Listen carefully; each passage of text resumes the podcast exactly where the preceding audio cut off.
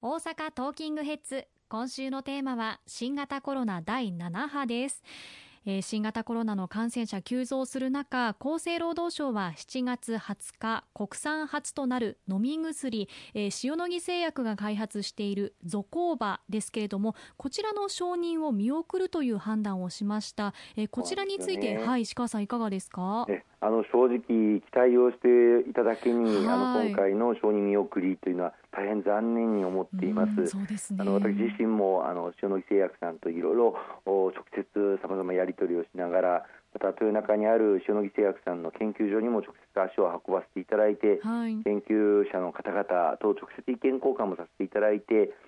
この国産の治療薬の開発を後押しをさせていただいてきましたし、この開発に向けて国の支援もですね、予算も含めて財政的な支援も行ってきましたので、今回こそは承認が下りるんではないかと非常に期待していたんですが、残念ながら今回7月20日に行われました審議では、承認は見送り、継続審議ということになりました。ね、今塩野義製薬さんも第3相試験といいまして、このお薬についての試験の結果を集めておりますので、その結果を待って再度議論するということになりましたので、秋ぐらいになると思うんですけれども、この第3相試験の結果が出た上で再度審議をしていただいて、ぜひとも一日も早くこの国産の治療薬、飲み薬をですね、使えるようになることを期待したいと思いますし、またそれに向けて必要な課題など、塩野義製薬さんからもお伺いをしながら後押しをしていきたいと思っています。そうですね、今回の決断では有効性がまだ推定できない、このデータでは有効性が見受けられないという意見があって見送りというふうになったんでしょうかね。はい、いろんな治験の結果、第2相試験までの結果を塩野義さん示されて、例えばウイルス自体を減らす効果は十分にあるというような評価もされていたりとか、ね、それから特にオミクロン株で言われるような呼吸器の疾患について症状が改善をするという結果も出ているので、この点は非常に期待されたんですが、ただそれ以外の症状、例えば倦怠感とか筋肉痛とか、こういった部分での症状改善が十分にデータとして集まっていなかったということから、有効性が十分推定されるとは判断できないとされてしまいまして、判断見送りということになったんですよね。確かに第2相試験までの治療のデータというのは、数が少ないので、そこまで十分な判断が出なかったということ、またそもそも日本においては国際社会と比べて感染される方の数が圧倒的に少ないので、日本の国内でのデータ集めというのは本当に苦労されながらやってこられたんですが、十分に専門家を説得できるだけのデータが得られなかったということかと思います。ちょっとね、期待もあったんですけれども、やはり国産の飲み薬ができるっていうのは、これはどういったメリットがあるんでしょうか？やはり国民の皆様に一番安心していただける材料になったと思うんですよね。特に日本人の体で治験を行ってきてますので、日本人に最も合うお薬であるということ、そこへの安心感というのがあると思いますし、また例えば新しい変異株が仮に出てきたとしても迅速に対応するということもできようかと思いますし、また製造も含めて日本の国内でやっておりますので、これまでは海外で製造されたお薬を国際社会で争奪戦のように、交渉して勝ち取ってきてまいりましたけれども、それを優先的にやはり日本の国内で確保するということが可能になるということも、やはり国産の飲み薬を持つということは極めて重要だというふうに思います。でさらに言いますと、やはりその治療薬を購入する財源というのは国民の皆様の税金で賄っておりますので、これをずっと海外の製薬会社に払い続けるというよりは、やはり国内の研究者の方々、あるいは今後将来の創薬に生かされるような形で国民の皆様の税金を国内で使わせていただくということが本来望ましいのではないかというふうにも思います。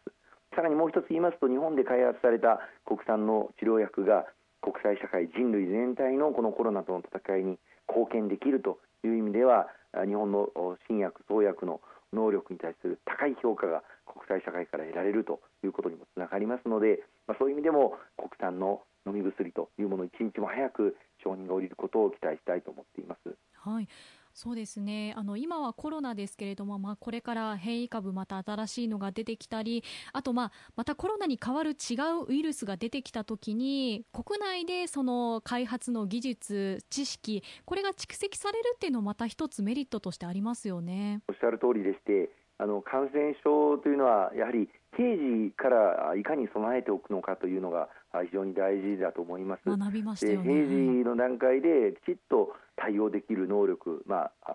お薬やワクチンも含めてですね、開発していく体制と、そして予算、また人的な体制、こうしたものをしっかりと確保して体制を整えていくということが極めて重要だと思いますので、そのためにも、今回この感染拡大の状況の中でコロナに対する国産の治療薬を開発ができ、そして承認が下りるということを後押しをしていくことが極めて重要で、塩野義さんに限らずですね、国内で開発に取り組んでおられる開発メーカーさんを今後とも後押しをしていきたいと思っています。そして塩野義製薬は新型コロナウイルス感染症に対するワクチンについて5歳から11歳の子どもを対象とした臨床試験を開始したと発表しましたね。この辺についても着実に進んできているなという感じがありますよね。そうですね。治療薬の開発も進めていただいておりますけれども、今おっしゃっていただいたようなワクチンについても国産のワクチン開発を着実に進めていただいております。これについても治療に必要な臨床試験のデータが得られてくれば承認手続きへと移行してこようかと思いますので、それが一日も早く着実に進むように後押しをしていきたいですね。そうですね。最後に石川さん、何かお伝えしておきたいことありましたらお願いします。前半でも申し上げましたけれども、今回感染拡大が極めて速いスピードで起こっております。しかしながら今回の BA5 につきましては、オミクロン株と比べて重症度がそれほど増えているわけではない、死亡率もそれほど高いわけではないという状況の中での感染拡大ですので、今のところ政府として新たな行動制限を行うということは考えていないという状況の中で対応を考えていきたいというふうに思っています。一方で重要なことは、日常的な感染拡大防止へのご理解とご協力を続けていただく必要があるということと、それからワクチンについてまだ3回目を打たれていない方についてはぜひとも促進をしていきたい。さらには高齢者の方、基礎疾患をお持ちの方についてはワクチンの4回目の接種、これも着実に進めていく必要がありますので、国と地方の連携で一つ着実に前に進めていきたいと思っております。ありがとうございました。石川さんとリモートでお伝えしました。ありがとうございました。どうも大変ありがとうございました。また引き続きどうぞよろしくお願いします。